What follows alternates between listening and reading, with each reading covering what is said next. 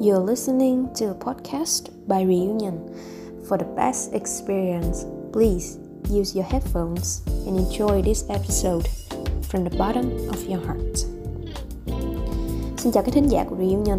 Chào mừng các bạn đến với tập 3 của series podcast Be Mentally Strong, một dự án được Reunion thành lập nhằm giúp đỡ các sĩ tử chuẩn bị bước vào kỳ thi Trung học phổ thông quốc gia sắp tới. Và cũng như hai câu chuyện ở tập trước, ở tập này chúng tôi mang đến đây một vị khách mời bí ẩn với mong muốn mang đến những sự trả lòng, những lời khuyên hữu ích thông qua câu chuyện mà khách mời của chúng tôi chuẩn bị chia sẻ. Vậy thì ngày hôm nay với chủ đề áp lực từ sự kỳ vọng, liệu câu chuyện mà khách mời mang đến đây là gì và thông điệp bí ẩn đằng sau đó là như thế nào? Mình là Mỹ Trân, vị host của ngày hôm nay. Rất hân hạnh đồng hành cùng các bạn để cùng nhau tìm ra lời giải đáp. Đầu tiên, hãy cùng Mỹ Trân gửi lời chào đến vị khách mời của ngày hôm nay nhé. Chào bạn. Um, xin chào tất cả mọi người đang nghe podcast này. Thì mình là một cựu học sinh của trường chuyên Nguyễn Thiện Thành. Hiện là mình đang sống và học tập tại nước Úc. Có thể Mỹ Trân nghĩ ngày hôm nay khách mời của chúng ta là một uh, vị khách rất là đặc biệt bởi vì bạn ấy hiện tại cách chúng ta vài tiếng đồng hồ và điều đó cũng là điều khiến Mỹ Trân thay đổi cái đoạn intro của podcast ngày hôm nay thành tiếng Anh Ờ, để hé lộ cho mọi người biết rằng vị, vị khách mời mà chúng tôi mời đến ngày hôm nay có sự đặc biệt hơn so với cái tập trước. Vậy thì ờ, với chủ đề là cái sự áp lực từ kỳ vọng thì Mỹ cho nghĩ là đối với bất kỳ ai không chỉ là đối với các bạn đang chuẩn bị thi hay là có những cái áp lực từ sự học hành mà cho nghĩ là ở bất kỳ độ tuổi nào thì mọi người cũng có những sự kỳ vọng khác nhau. Và đôi lúc sự kỳ vọng đó nó sẽ mang đến những cái những cái áp lực những cái cảm xúc khá là tiêu cực thì ngày hôm nay với mong muốn là sẽ đồng hành cùng với các bạn sĩ tử để chuẩn bị cho các bạn một cái hành trang tốt hơn về mặt tinh thần và bước vào kỳ thi quan trọng nhất của cuộc đời. Thì Reunion mong muốn là mang câu chuyện của khách mời ngày hôm nay để chia sẻ với mọi người. Và cùng lúc đó thì sẽ hy vọng đây sẽ là một cái câu chuyện mang nguồn cảm hứng đến cho mọi người để mọi người có thể vượt qua cái tình cảnh chịu cái sự áp lực giống như vậy và đưa ra cái quyết định sáng suốt của riêng mình à, vậy thì ngày hôm nay với cái chủ đề là áp lực từ sự kỳ vọng thì ờ, đối với khách mời thì bạn có cảm thấy là bạn nhìn thấy bản thân mình ở trong đó hay là bạn đã từng có một câu chuyện nào liên quan đến cái cụm từ này hay chưa và liệu bạn có thể chia sẻ cái điều đó với, với các thính giả của Diện Nhận được hay không?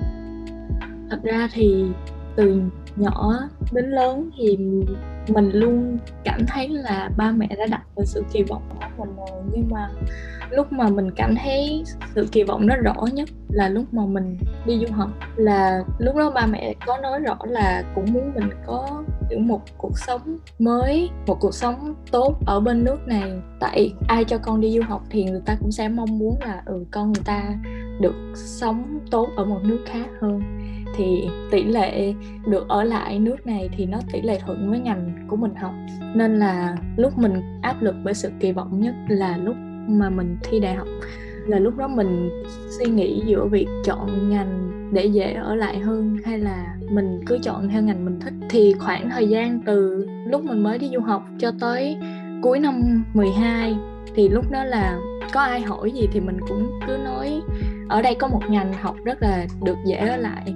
Thì mình, kiểu, trong thâm tâm mình luôn nghĩ là ừ mình sẽ học ngành đó. Có ai hỏi gì thì mình cũng không không có nói là ừ mình thích ngành khác hay gì. Mình cứ trả lời là ừ sau này mình sẽ học ngành đó luôn. Kể cả ba mẹ thì mình cũng cũng nói như vậy. Mình mình không nói là ừ mình không muốn ở lại hay là mình không gì hết. Giống như là mình vẫn nghe theo cái điều đó. Xong rồi tất cả mọi thứ bình thường cho tới lúc mà mình nhận kết quả. Lúc đó mình nhận được vào ngành đó và hai học bổng cho ngành đó, nhưng mà ở một trường khác, chứ cũng không phải là trường mình muốn. Trường khác thì nó cũng tốt thôi, nhưng mà nó không phải là một cái trường trường mình muốn, cũng là trường mình đang học bây giờ.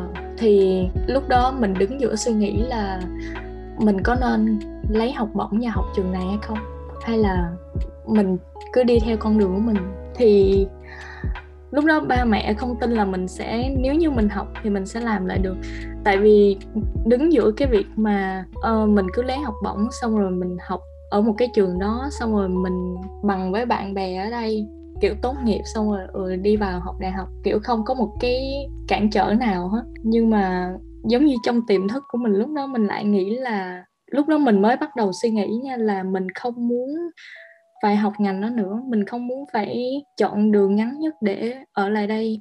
Nên là mình có nói với ba mẹ là uh, cho con học lại rồi con thi lại. Nhưng mà cái quan trọng ở đây là tại vì mình thi mình học nếu như mình học lại á, là mình học vào chương trình riêng của một cái trường đó cái trường mà mình muốn vào á.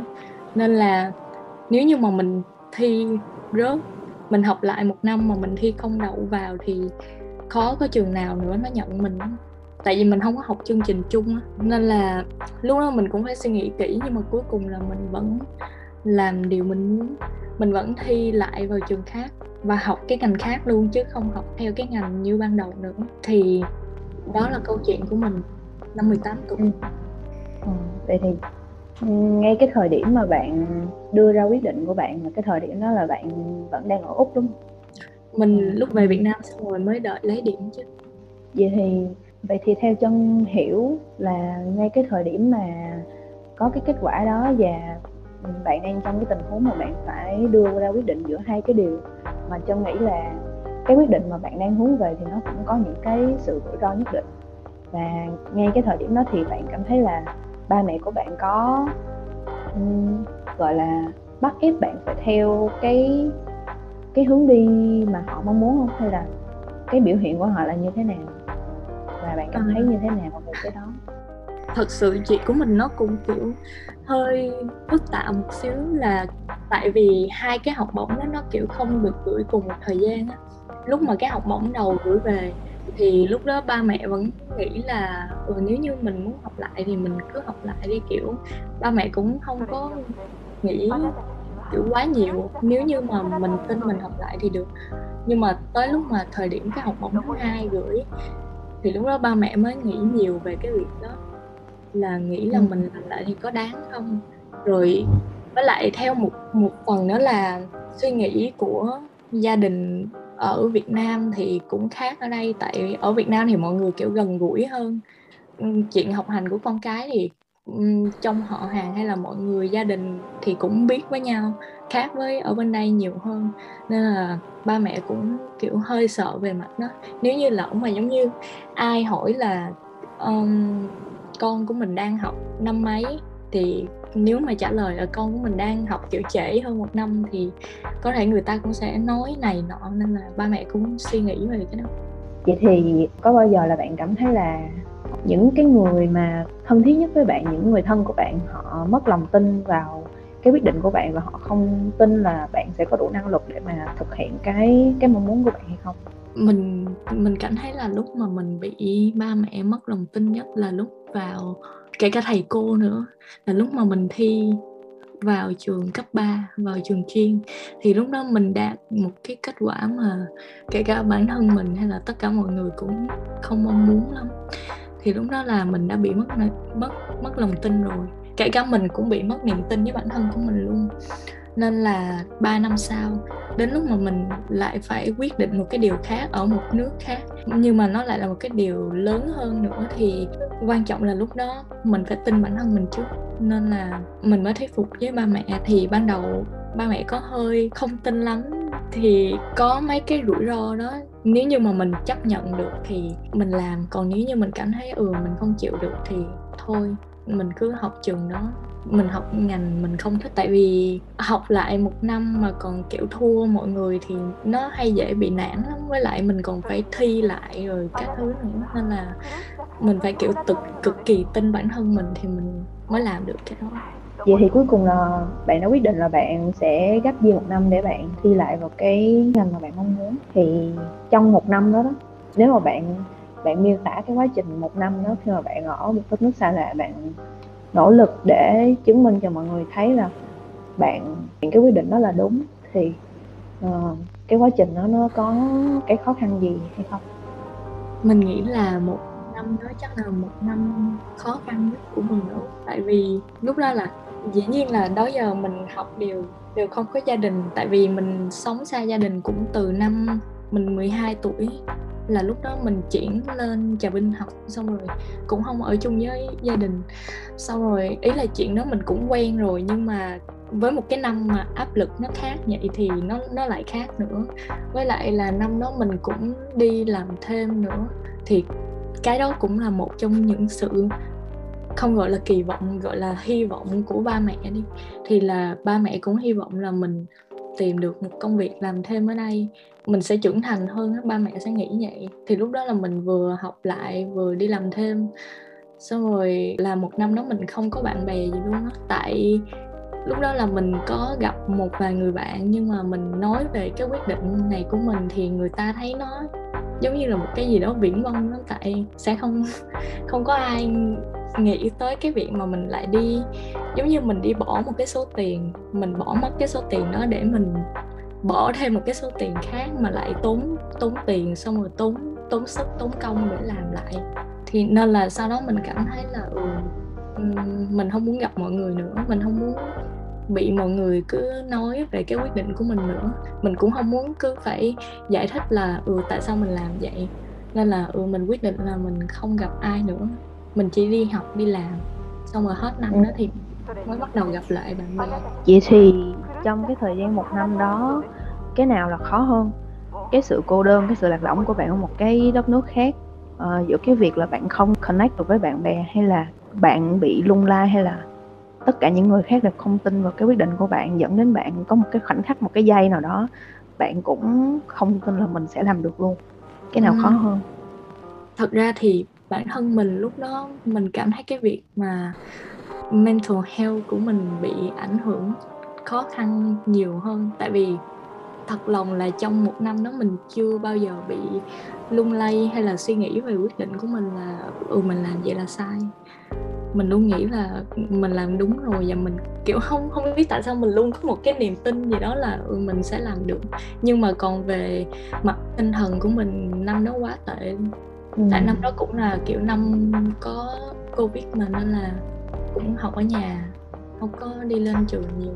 Vậy thì uh, sau khi mà trải qua một năm như vậy á và cuối cùng là bạn uh, theo chân hiểu là bạn đã đạt được cái kết quả mà bạn mong muốn thì bây giờ nếu như mà bạn có cơ hội bạn quay lại bạn có bạn có thay đổi cái gì không? Bạn có thay đổi bất cứ cái gì trong suốt cái quá trình mà bạn đã thực hiện nó hay không mình sẽ không thay đổi quá trình thực hiện từ lúc mà uh, mình quyết định là mình sẽ học lại nhưng mà nếu như có thể thì mình sẽ suy nghĩ về việc là mình quyết định cái chuyện này sớm hơn và mình nói chuyện với ba mẹ về chuyện mà ngành học mình không có học cái ngành mà dễ ở lại đó. mình suy nghĩ về chuyện này sớm hơn chứ không để tới lúc là có kết quả rồi xong rồi các thứ rồi mình mới tính tới chuyện đó thì mình nghĩ là cái đó nó hơi muộn.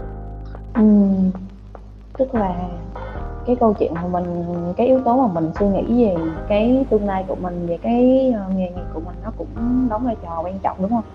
Ừ, đúng rồi kiểu phải sáng suốt với lại kiểu phải có người nói chuyện hay là chia sẻ với mình về cái đó. Tại vì bản thân của mình thì mình không có nói chuyện với ba mẹ nhiều quá mình ở đây cũng bạn bè cũng không có kiểu hay nói về mấy cái này mà kiểu nói nghiêm túc quá cũng không có ai. Trường thì cũng có hay nói cho mình mấy cái này nhưng mà tại vì trường ở bên đây mà người ta sẽ hướng nghiệp là ừ mình thích cái nào mình sẽ học cái đó cái nào phù hợp với mình.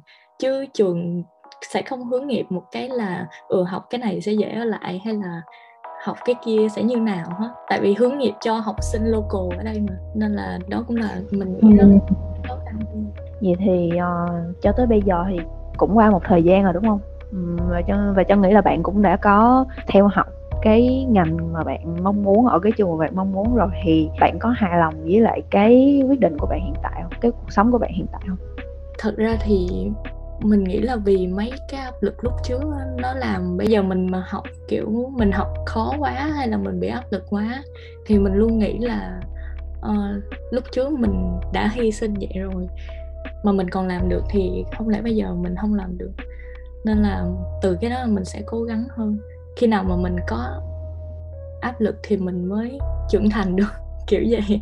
Ờ, vậy thì sau khi mà bạn chia sẻ cái câu chuyện của mình thì Mỹ Trân tin chắc là trong số tất cả các thính giả của Điều Nhầm và có thể là một người lạ đâu đó tình cờ dừng chân lại cái podcast này có thể là cũng sẽ trong một tình trạng tương tự giống như bạn vậy thì đối với tất cả những người đó uh, những thính giả có Điều Nhầm và cả những người lạ đó nữa thì bạn muốn nói với họ điều gì? Um, mình mong là mọi người sẽ luôn tin tưởng vào bản thân mình. Cái đó là cái đầu tiên cần thiết nhất. Rồi sau đó là mọi người phải sáng suốt phải chia sẻ với người khác. Nếu như mà mình đang cảm thấy ừ, cái điều này mình làm không được nhưng mà mình vẫn không không dám nói ra. Tại vì đôi khi mình phải thành thật với bản thân mình việc um, lựa chọn ngành nghề đôi khi cũng cần uh, tính thực tế nữa kiểu um, ừ đôi khi có một cái ngành nào mà mình quá thích nhưng mà mình biết là khả năng mình không làm được cái đó hay là kỳ vọng của ba mẹ cũng cao hơn thứ mà mình thích mình cũng không làm được cái đó nhưng mà mình lại không dám nói ra thì bây giờ là thời gian nên nói ra.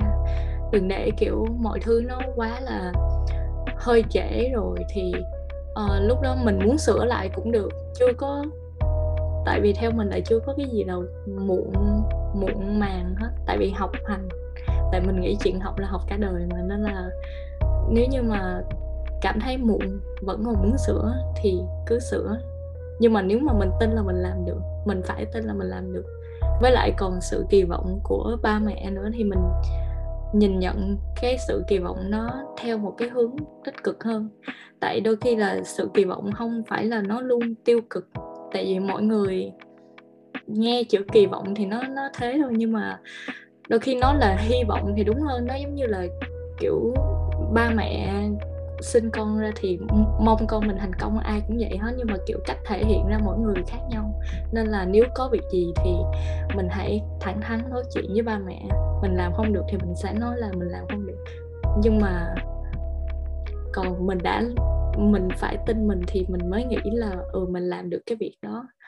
Thì mình mong muốn mọi người suy nghĩ về điều đó nhiều hơn và nói chuyện với ba mẹ nhiều hơn để hiểu hiểu nhau nhiều hơn và uh, mình chúc mọi người hoàn thành tốt kỳ thi này.